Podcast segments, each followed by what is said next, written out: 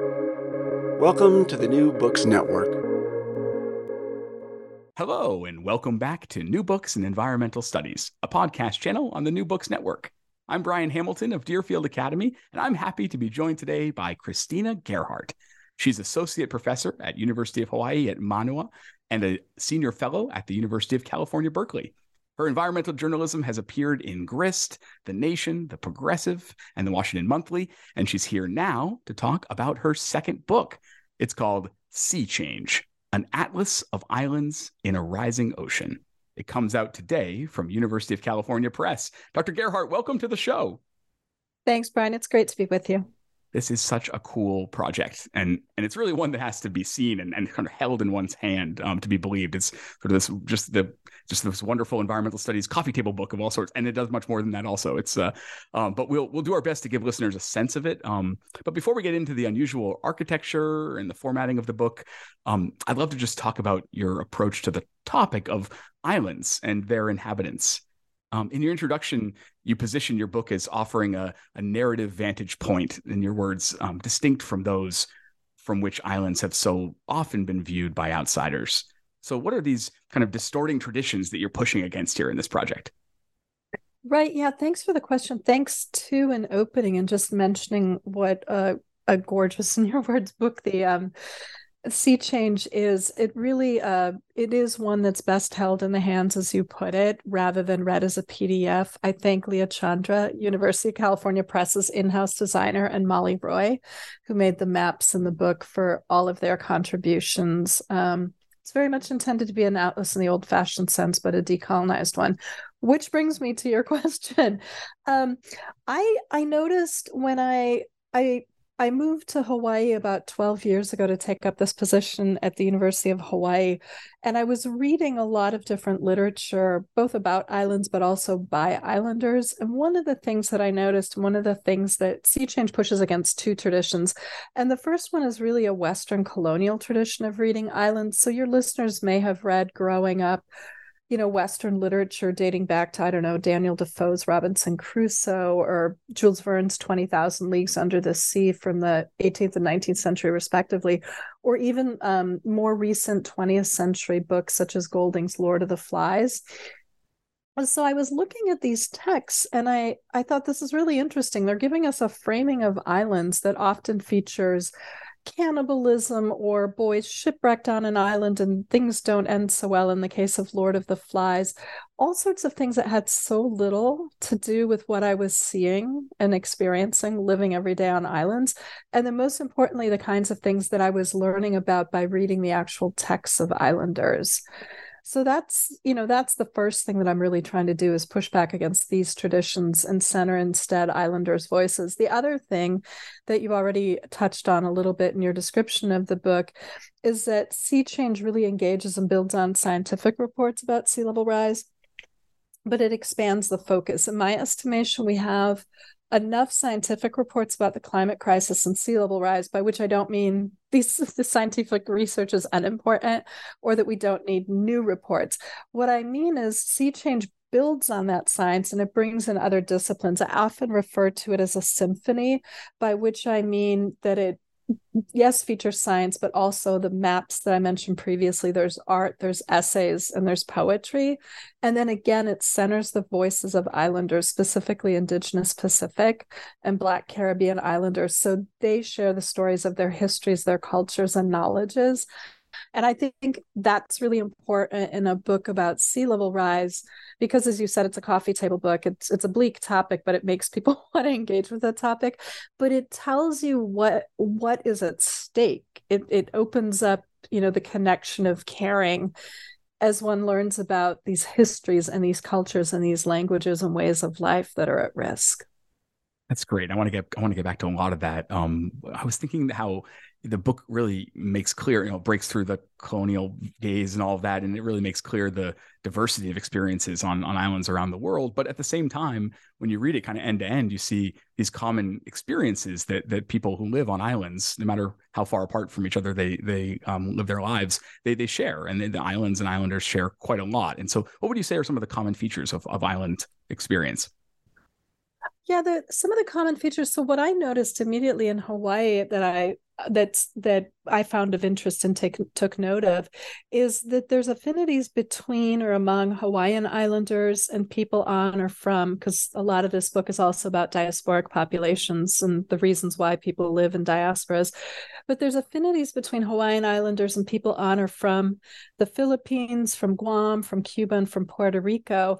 And the reason, even though those geographies are really distant, some of those uh, geographies I just mentioned, some of those islands are in the Pacific, some are in the in the Caribbean, and then they're in different parts of the Pacific. Um, the reason is, despite the distances, they'd all been involved in the U.S. Uh, Spanish War. So, on the negative side of the ledger, the answer to your question about these affinities that islanders have with one another is a direct result of colonialism that can manifest in linguistic um, affinities that that often also erase indigenous languages and islands in the Pacific. So the Spanish language among all the islands I just mentioned would be an example. Um, but it's it's colonialism and modern day imperialism on the positive side of the ledger, because a lot of this book is about putting indigenous or Caribbean, Black Caribbean often, um, but not exclusively, of putting those histories out there on the positive side of the ledger, there's deep histories of affinities that exist among islanders. So in the Pacific, there's um, Tongan theorist and writer Epeli Hau'ofa. He writes about how colonizers read islands as remote and distant, but of how islanders themselves seeing themselves in a deep ocean that that is their center read themselves as connected. And interestingly when i was reading some of the writings of edward glissant about the caribbean he was writing about this concept of what he calls relationality and how islanders in the caribbean respecting all the differences among these islands they still view themselves as very connected because of their geography. And i thought isn't that interesting? It's such a different way of of seeing islands once you actually view them from within that ocean or that sea, right? There's yeah. these affinities. I love that. And although one could imagine taking on an, an, intellectual project like this and, and turning out a traditional monograph or any, any other kind of forms. And so what made you choose the Atlas?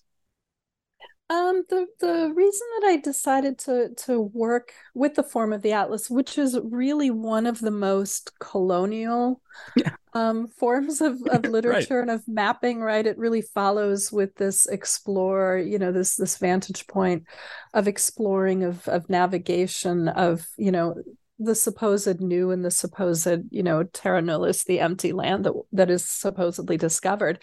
One of the reasons I decided to work with the Atlas is actually to decolonize the Atlas. So I have a couple of examples of, I looked for and also included, looked for in the archives or in, in conversations with people in different communities, examples of indigenous mapping. And I have have two examples in the book. Um, one is in Greenland, where these wooden maps are created and Greenland is is what opens the atlas because the source of the there's a lot of land ice there. About 85% of the the of Greenland is ice. Often it's ice sheets that are two feet deep. And when it melts, it is the source of sea level rise as far away as the Marshall Islands. So I open with Greenland. Um, but in Greenland, there are these wooden maps, and explorers were kind of surprised when they were learning about them from the indigenous Inupiaq that live in Greenland that they didn't they didn't they weren't used in the way that people in the west use maps which is that they try to you know relate what they're seeing to what is on the page in front of them. It was holding these wooden maps and telling the story of the land formation. It was that story and the embodied experience that was most important to the extent that the maps the wooden maps themselves were carved and then were disposed of. They weren't used for the journey. They were learning tools. They were like these these assistances in coming to understand the, the land that one was moving through. And that's a radical shift from the way that maps get used in the West. Um, I have stick charts from the Marshall Islands that are included, and they they have this kind of uh, you know contrast to Western notions of mapping too. They include swells, which are related to but different from waves. They're deeper. They move at longer uh, lengths than waves do and importantly swells are some they're these longer deeper you know waves um, that get bent by islands so if you can read the swells and you notice that there's a bent swell, you know that there's an island up ahead. Now that's that's an attuneness to the water around you that is incredibly deep. But when you see the stick charts, it means that they have you know they they have a very different kind of relationship to the world around them than western kinds of maps do. And one of the reasons that i include these these kinds of examples is both to include indigenous ways of mapping but also because western colonizers were utterly befuddled when they landed in the pacific and they were encountering these incredible navigators who didn't have things like you know the magnetic compass who weren't using latitude and longitude right longitude is is mapped onto the greenwich coordinates um, and so they weren't using these kinds of systems of navigation this is true in arab navigation also uh, chinese navigation um, that predates certain s- systems and conventions that are common to North and West Europe. And so, what I was trying to do was also tell different stories and histories of navigation. Um, yeah, and so to decolonize the atlas. there's there's lots of great history of science, history of technology in the book too. You you got so much in there. It's amazing. Um, I'm wondering, you know, you know, I think there's, I don't know, Google told me there's 900,000 islands on the planet. I don't know, I don't know how we get an actual count, if it's even possible. Um, your pro, your book is your book is substantial, but you profile about 50. Um, and the diversity is really exciting, right? There's there are these South Sea islands that you can imagine, you know, um, Robinson Crusoe living on. There's also Singapore as a, as a nation state. There's all, our city state. There's also, you know, a, a, a is it Deal Island in the Chesapeake Bay, and so the, it's really it's really an exciting diversity of of places. How did you choose? Yeah, thanks for the question. I mean, obviously, given the numbers that you just um, mentioned in terms of how many islands there are, I could not include all, and you also included a beautiful range because um, there's 49 in in Sea Change, 49 islands. They are not all island nations, so I intentionally included islands that are of a d- diverse range of entities. Um, yeah, the Deal Island is obviously, you know, is not an island nation. It's it's you know it's it's in Chesapeake Bay. It's part of the U.S. so there's there's examples along those lines. There are islands that are colonized, um, and they get into that tricky history. I chose the 49 islands I did, um, starting with the most at-risk islands. So the islands that are most at risk of sea level rise globally, and the book is global in in scope, as you were mentioning. Um, the four that are most at risk are, are Kiribati, uh, the Marshall Islands, and Tuvalu in the Pacific, and then the Maldives in the Indian Ocean. And there's two different types of islands. Those are all atolls or low-lying islands, and those are islands that are as the name indicates, low lying and most at risk of being underwater. Um, by contrast, there's high islands or volcanic islands, and I included some volcanic islands, which I went back and forth with both my cartographer and the editor at UC Press about this. Um, because they both had questions about why to include high islands, and the reason is is fairly simple once one thinks about it. High islands or volcanic islands typically have a dome. They're often you know the name volcanic indicates this they're often still active volcanoes and because they have that peak most of the people that live on volcanic islands are clustered around the coastline because the inland area is so steep and it's also at risk of having that volcano potentially become active again and that clustering around the coastline puts them right in the way of, of sea level rise. So even if the whole island might not be as at risk as a low lying atoll island, of being totally underwater, the people who are in the infrastructure, right, that that typically follows people or that people set up for themselves um, close to where they live are both really at risk, even on high islands. Um, but I decided to go with 49. We were talking about different numbers. I wanted, we, we wavered between 20 and, and 50. I wanted enough variation. Um, the book is very webby in its structure, so it doesn't need to be read from from beginning to end. It's very browsable in, by by design. Um, because it's a coffee table book because it's intended to engage the the modern attention span so it can be read and browsed you know can be read in bits and chunks and browsed in a non-sequential order um, that is to some extent also echoing the the geographic space of islands within an ocean that one can you know jump from this location to that location. But there's enough islands that there's reinforcement of certain ideas. So infrastructure which i've mentioned which includes roads or airports are often located close to waterways especially on continents you know in boston or new york city or, or the san francisco bay area power plants, water waste uh, treatment facilities, all often close to, to water. So I I trace infrastructure. I also trace, say, sea turtle nesting grounds on a couple of these islands with enough repetition that people get the point and without um, the terrible phrase beating a, a you know a dead horse mm-hmm. um, just just rehashing the idea ad nauseum um, so that's part of what's going on with the structure of the book uh, 49 is an homage to the san francisco bay area which is home so it's that seven by seven um, mile space or the 49 mile scenic drive here the 49ers so there's a however you want to read it it's it's reference to home I love that Easter egg. Um, you know, you mentioned your cartographer, and and for most of the islands here, your entry features an original map that depicts the current day coastline, and then and then predicted coastlines for 2050 and, and 2100, or whatever we end up calling that year when we get there.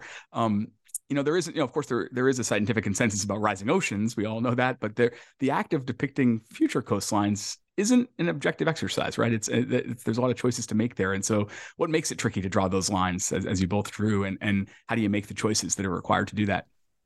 Right. Thank you for for catching that. So I drew on um, the intergovern the UN scientific body is the Intergovernmental Panel on Climate Change or IPCC for short, and they put out these reports roughly every five years. Um, they just put out their sixth assessment report last year, and that's what I drew on for the science. Um, they there's there's consensus you know among scientists and they're usually at the conservative end of these kinds of projections by which i mean whatever the ipc uh, the ipc C says any article that one reads that's an update of that in the Washington Post or in the New York Times, you know, or the LA Times reporting on the latest uh, science, you know, published in Nature, whatever, is going to be more intense than this. So the IPCC says we're going to get a, a foot by um, 2050 we're going to get three feet by 2100 so those are the numbers that we basically used totally aware of the fact that by the time the book was out you know 10 other studies were going to have superseded this and it was it was going to keep going that way. Um, we're talking about whether or not we want to do a web version of the book to keep it more up to date or just kind of you know a, a companion on the web. Um, and then there's questions of who keeps it up you know yada yada about that. Um, but so the the science that uh, Molly Roy, who's the cartographer for uh, Sea Change, uh, used is science that I gave her, and one of the things that that I had to discuss with her, but also with my editor, other people um, at the UC and is that sea level rise isn't a line. It's really best thought of as a zone of inundation. So, so looking for that line on the map and drawing that line on the map is is one way of depicting sea level rise. But what makes a place uninhabitable is is being flooded again and again and again. So the Marshall Islands that I mentioned previously, one of the foremost at-risk island nations, they rest on average six and a half feet above sea level rise. So when I say we're going to get three feet by the end of the century, people might breathe a sigh of relief and say, "Oh, okay, well they're they're not at risk. They're not going to be underwater." In fact, they've already declared states of emergency twice because of extreme flooding and once because of of drought. So it's really this, you know, this being inundated and not being able to live a livable life on atolls anymore that's the issue. Um, that's one thing that makes it really tricky to draw lines like we do. Um, and I think just getting into this issue in the text and the prose about zones of inundation versus lines was one of the things that we thought about with regard to the relationship between the maps and the texts um, and that's those are conversations we had too is how do you relate what's going what's being demonstrated or visualized in the maps and what's going on in the text? So another kind of example of of risks of inundation is um, salinization which basically refers to salt content in say soil or in freshwater aquifers. A lot of island nations really are they're subsistence uh, subsistence farmers, so they rely on what they can grow or they rely on what they can fish to feed themselves. They don't walk down to the local grocery store, in other words. And when you have saltwater coming in through the ocean, through this kind of lapping at the shores and inundating the soil structure, it means that um, the crops can crops can't they take up fresh water they can't take up salty water and it means that agriculture is increasingly at risk. Um, a lot of island nations also re- rely, on like the the marshall islands that i mentioned. They're about they're a few yards across and they're a couple miles long the atolls that constitute the marshall islands so really tiny spaces of land. Um, and they don't have rivers running through them so they rely for all of their fresh water, they rely on the rainwater that falls from the sky. So they have rainwater catchment systems or they have freshwater aquifers. And again, when you get the sea level rise increase, it can salinize the freshwater. So then they don't have enough fresh water. So there's, you know, there's a number of, of risks associated with this inundation that makes life increasingly difficult on these atolls that is really a major theme of the book. We see chapter after chapter is, is the way that it's beyond just eroding co- coastlines. We have lots of ways that rising water threatens island communities, and even in, in we see in several places it threatens communities far away from islands that are linked to islands through things like undersea communication cables or mm-hmm. even less less kind of benignly overseas military bases. I don't know if you want to say anything about about that. The way that continental folks are threatened by uh, rising levels in oceans. Yeah, I mean this uh, this this comes back to to I think the the you know islands are really important um, in terms of military, but also in terms of undersea uh, nodes. Nicole Starosielski has a published a book a couple years ago called Undersea Networks, and it really traces these the infrastructure, meaning in this case specifically what was in the early 20th century cable lines and then later and in our present day became uh, internet connection. So people often think of the internet she points out as being something that is the, all air focused in the cloud in the sky like these kinds of things right?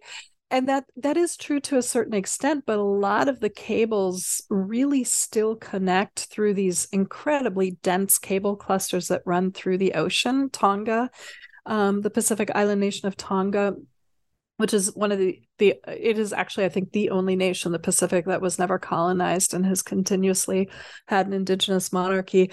Um, Tonga is a major node for uh, deep sea cables, but that also means whenever we have hurricanes, you know they might be at risk tonga's had outages a couple of times um, the geographer and artist Trevor Paglen who granted me permission to reprint a couple of his uh, pieces of art in the book, he traveled extensively looking for these, looking to photograph um, these these kind of connections on the west coast and the east coast of the U.S.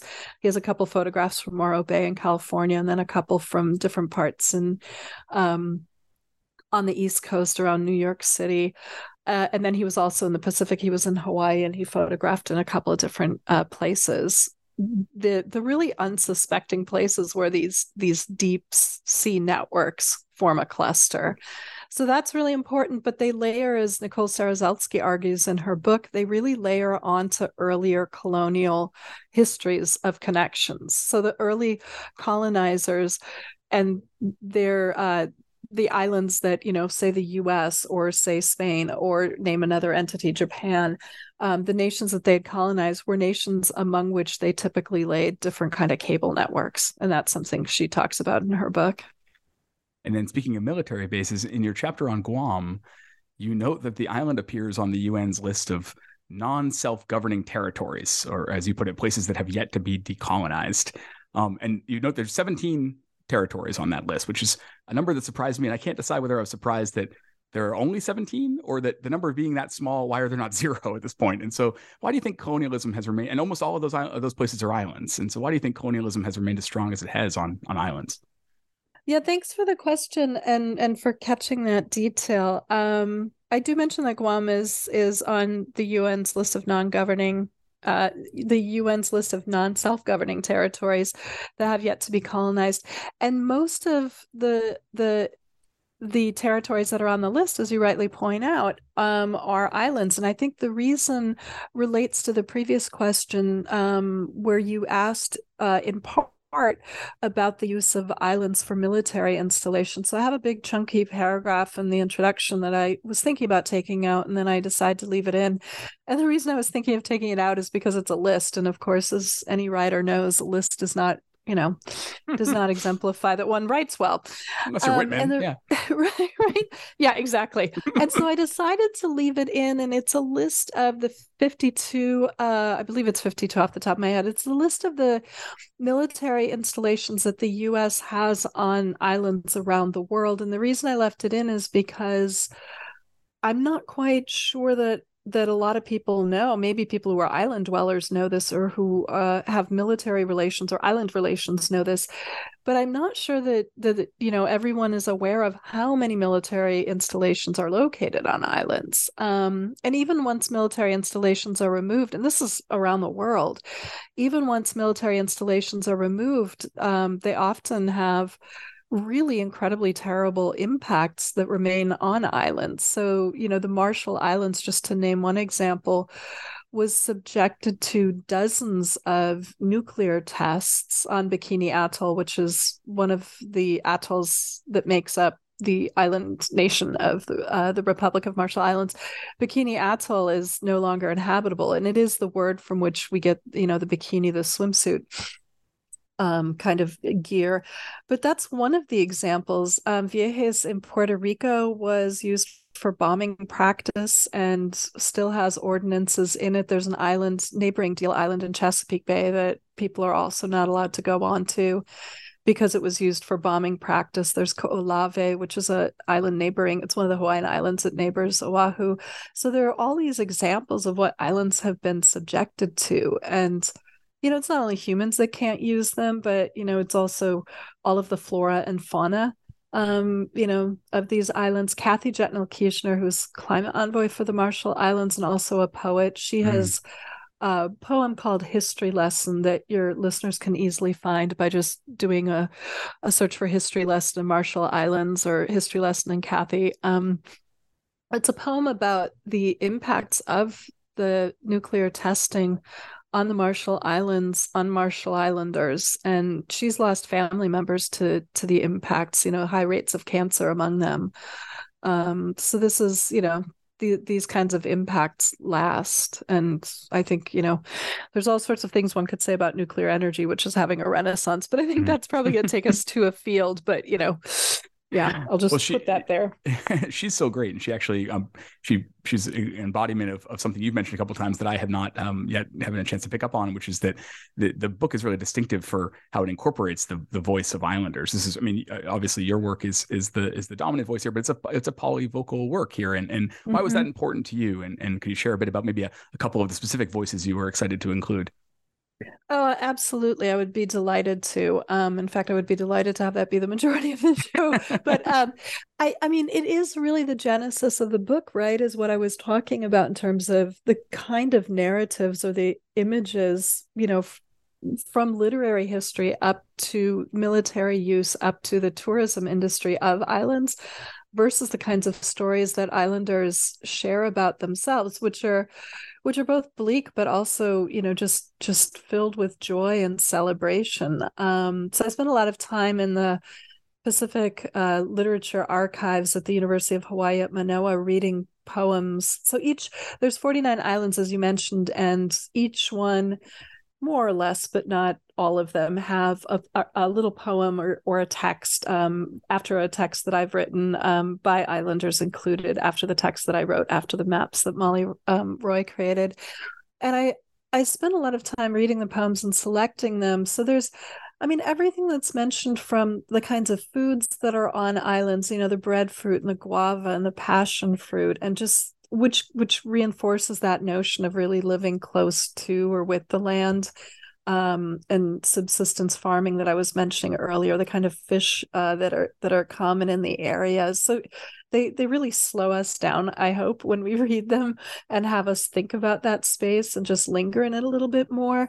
Kathy Jetnil-Kijiner's work um, was really influential for this writing. Craig Santos Perez, who's a colleague at the University of Hawaii and also a poet, um, Chamorro from Guam, Indigenous Chamorro from Guam, was really influential. Julian Aguon is um, an environmental lawyer, also Chamorro from Guam, who's been working on a case that's made headlines in the last month. Um, he has an, a law firm called Blue Ocean Law that he co founded. He's a lawyer, but also a writer.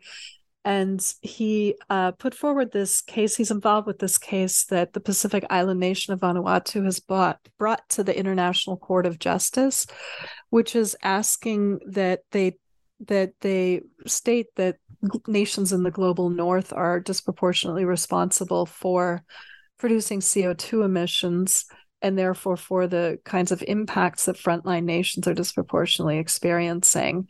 Um, we're waiting to see what comes out of that. But he, you know, as I mentioned, he's also a writer and he has this beautiful book that was published. The original title of it was The Properties of Perpetual Light and mm. it's uh, recently been republished in the Caribbean. Dionne Brand's work uh, was really powerfully influential. Um, she's from uh, Trinidad and Tobago and uh, living diasporically in Toronto. Of course, when I think of Toronto, I think of Christina Sharpe's work, mm. um, the work by Saidiya Hartman, and then of course NourbeSe Philip's work, um, Zong in particular. So there's yeah, and then Glissant, Brathwaite, their writings. There's yeah, there's Great a whole stuff. world out there. and a lot of it's in the book, but of course, even more than yeah. that. Um, one thing that's in the book that we haven't talked much about, we've talked about what what what the right the climate crisis is doing to islands, but we also have a lot to say about what islanders how they're responding to the climate crisis. Um, and mm-hmm. you know, not all of your maps projecting these future shapes of these islands um, paint a picture of, of shrinking islands. And we have some islands are getting bigger in the silhouettes in the map here. And so, what what are quote unquote reclaimed islands, and how do they fit into your exploration of our warming world?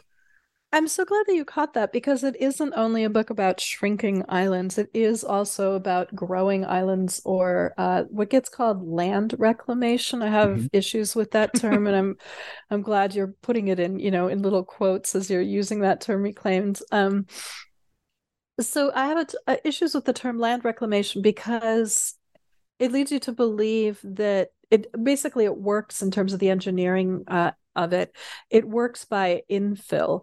And it leads you to believe the term land reclamation that the land is being reclaimed, but mm-hmm. it's actually not land that is being reclaimed. It is land that is being created by infill. So again, if your listeners are in a more um, continental environment, you can you can think about a lot of the geography of Boston and a lot of the geography of the San Francisco Bay.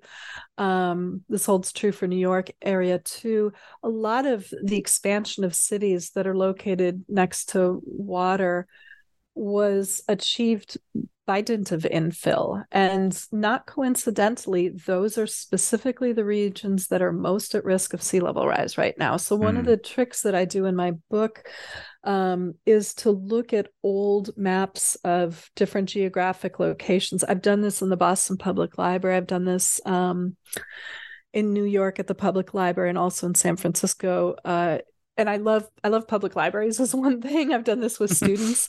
um, they have so many different treasures. I love libraries that have map collections, also photography collections, and you can use photography for part of this too to to you know give a different kind of sense of what cities have looked like in different eras but if you take an old map like USGS has the United States Geological Survey has a lot of maps that are available easily online and I use those for especially uh, specifically for what the work I was doing with Deal Island and the Chesapeake Bay and I was looking at expansion and contraction of islands. Um, if you look at maps from, say, 1850, and you look at um, I use Climate Central, which is a website. They have a website where you can just click in a location and you can look at like what sea level rises for your home address hmm. um, and measure it by three feet by five feet, whatever. Um, but they also have maps that are that are more um, aerial for for different geographies that I used uh, for this book. Climate Central's in Princeton. I had a position um, at Princeton teaching environment and humanities for a year and a half. Anyways, so I compared these old USGS maps or maps from libraries with Climate Central's sea level rise predictors, NOAA has a sea level rise predictor maps too that people can use the National Oceanic and Atmospheric uh, Association Administration. Um, if you compare the old maps and the current maps, what you will see is the places, like I said, that are most at risk of sea level rise right now are often places that used infill in order to expand their geographic footprint. And and I, I think that's something that's really important to be aware of whether it's because we're buying real estate because that's where the school is is located and it might be underwater you know whatever it is um, you know airports are really at risk for this reason i think that's a really important phenomenon to be aware of and then we come back to your question. So there are islands that are reclaiming land. That's a terrible idea for all the reasons that I just mentioned. Right? And yeah. it's understandable. Islands have a limited amount of space. That's why real estate is so expensive in Oahu. Um, the fact that the military is using about a third of the real estate is another thing that drives up the cost and gives us mm. less land for you know for agriculture to be self-sustaining um, but I think it, it really creates a precarious situation. So Singapore is doing this, um, and it's in the atlas, like you mentioned. Bahrain, the Kingdom of Bahrain, is also in the in the atlas and sea change and it's also doing this kind of land reclamation. And those are examples of hard engineering to think one's way out of this pickle of sea level rise. Another example of hard engineering that i engage in the book is raising islands. So there are engineering firms um, for the Marshall Islands, for example, they're in conversation in Kiribati to uh, with a Japanese engineering firm that has put forward proposals to raise their island. Um, the Maldives is in the process of building an entirely new island right yeah. now. Uh, and that's that's also in the atlas. But the you know, unlike the Maldives, nations like Kiribati or uh, the Marshall Islands, they have really small GDPs, so they have very limited budgets in order to undertake some of this, and that's you know it's a huge issue with sea level rise and you know it is i mean the climate crisis it is one example of the climate crisis but the disproportionate co2 emissions historically the us is is is the nation that is most responsible for producing co2 emissions or put differently for creating the climate crisis. Currently China is producing most uh, the most CO2 emissions in the world, but a lot of the discussion there is also around the fact that what is produced in China and goes on their ledger is consumed by Americans and travels mm-hmm. over here. And so, like, you know, how should these ledgers in terms of CO2 accounting work? But but those are the two nations that are most responsible historically or present day and island nations that are at the forefront disproportionately of experiencing the impacts of sea level rise are in the Pacific or in the Caribbean, and they've done the least. I mean, island nations have contributed something like you know one percent of CO two emissions, and mm. and they're at risk of of going under. And that's that's hugely what motivated this book project speaking, and that's something you come back to a lot. And speaking of that disproportionate emissions and disproportionate threats and the tiny GDPs of, of island nations, I was reminded of one of the headlines that came out of COP27 um, back in November was the establishment of a quote unquote loss and damage fund. Um, and could you say a bit about what, what that is for listeners that haven't haven't been briefed on that, and uh, and how effectively do you think it, it, addresses this injustice? Yeah, that's thank you for bringing that to your listeners' attention. I really appreciate it. So loss and damage um, was was one of the successes out of uh, last year's COP 27. So COP 27 is um, the the COPs, COPs, and all caps are conferences. They're called Conference of the Party, COP, um, and they're the parties refer to all the different nations that participate in the conference. Um, so there's 198, 198 nations that gather annually, typically towards the end of the year, and they they meet um, as part of the UN to talk about some sort of an international treaty engaging with the climate crisis or addressing the climate crisis. Um, loss and damage was a success coming out of last year's um, COP27. A lot of people like to critique the UN in these conferences, and I'll just list up some of the critiques um, they're too slow moving is what what a lot of people say they've been taking place for decades and they haven't really led to any any kind of a result, even if there was a treaty that was agreed upon or agreed to. It's not legally binding, is another criticism. And I think all of these criticisms are fair. One of the things that I think is really impressive about the UN is it is the one forum, unlike, say, a G7 or G20 meeting, where all 198 nation states get together and nations in the global north that are disproportionately responsible for creating the climate crisis have to look the nations that are at the front lines uh, and suffering these impacts in the eye and you know they all get to voice their opinions. And that's the genesis of the book. A lot of people think it's because i've been living in hawaii. It actually predates that. So i've been covering hmm. these climate negotiations since 2009 and what i noticed as a journalist and covering them is so what you hear is you hear the 198 nations individually stand up and before they weigh in on a point they'll say well the situation in my home country i just want to acknowledge is as follows. So last year was pakistan a third of you know the country was it was flooded. A third of the country was underwater. There was billions of dollars of damage. 3000 people died and half of the deaths were children. Um, the other issue last year that kept coming up was the drought in the Horn of Africa. So nations stand up individually; they also stand up as part of clusters. Um, in UN speak, that's the least developed countries, or the Africa Group, or the Alliance of Small Island States. And so they'll say these kinds of things, and then they'll weigh in on whatever point is being discussed. And what I found interesting there is, although I, as a journalist, having a seat, you know, at the at the table there, at least covering it and hearing this day in and day out, had a good sense after two weeks of what was going on worldwide. Um, when I looked at even really great institutions that, you know, publications that have great climate coverage, The Guardian, for example, consistently does and has for decades had great coverage of the climate crisis you'd find the US China standoff dominating the headlines. And I want to be totally clear I don't think that issue is unimportant. I think it's a crucial piece of the puzzle. But I was like, where are these islanders' voices and what they are disproportionately impact, uh, experiencing? So to come back to loss and damage, this is a huge success coming out of last year. Uh, nations from the global south have been pushing really hard for this for 30 years. This is a fund that they have been working to get established for decades. And Tina Stege, who is a climate envoy from the Marshall Islands, was at, at the forefront of, of leading this. It's, of course, as many political movements are, a collective effort. Um, but it was a huge success last year. What it means for people who aren't familiar with the lingo is uh, that a facility, some sort of a funding mechanism, be set up so that gl- nations in the global north pay gl- nations in the global south who are disproportionately experiencing the impacts of loss and of damage.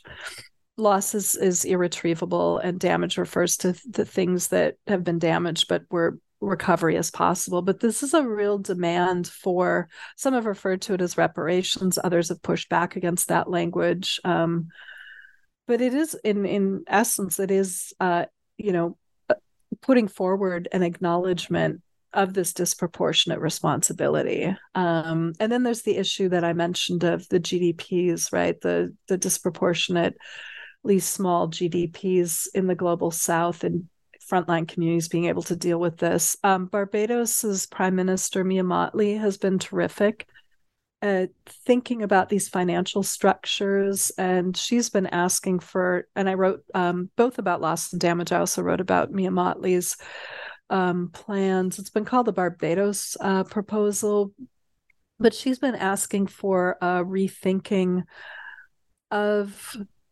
the everything basically that came out of the 1944 Bretton Woods agreement. So the World Bank the IMF the way that these entities give out loans she's asking for them to rethink their their funding mechanisms taking into account uh, both that some of the debt is a direct result of colonialism, but also taking account climate crisis, and that a lot of nations now have debt because they're disproportionately spending their budgets on dealing with the climate crisis. And I'm really curious to see what comes out of that. Well, I'm I'm I'm imagining and hoping and expecting that the, the, months ahead will have you very busy talking about islands with readers, especially hopefully ignorant continent dwellers like myself. Um, but looking a little further ahead here, when you find yourself with some more time, do you have any future projects in mind that you'd be willing to give listeners a sneak preview of? Um, thanks for the question. I I do want to uh, cycle. I want to track the work of Mia Mottley and revising uh, the the financial systems. I think there's a lot of structures that come out of out of the the you know the World War II era, we have the ref- the Convention on on Refugees that does not include the word climate refugee. Right. That's one big overhaul that people have been pushing forward. Some are are are critical some think that that would be helpful i'm interested in following that debate and then you know her call for rethinking a lot of those structures that also grew out of the end of the nazi era and world war ii so i'm, I'm really tracking some of those changes because you know goodness 70 years later we definitely need to rethink some of those structures. Um, i'm thinking of working on a future book that engages sea level rise in cities globally so that's that's the preview for the next book project. Cool cool. Well for the time being we're very lucky to have this book which is again sea change an atlas of islands in a rising ocean. It comes out today from university of california press. Its author is and my guest has been christina gerhardt. Tina thank you so much for your time and for this gorgeous and important book. Thank you so much for having me on. It's been great to be with you brian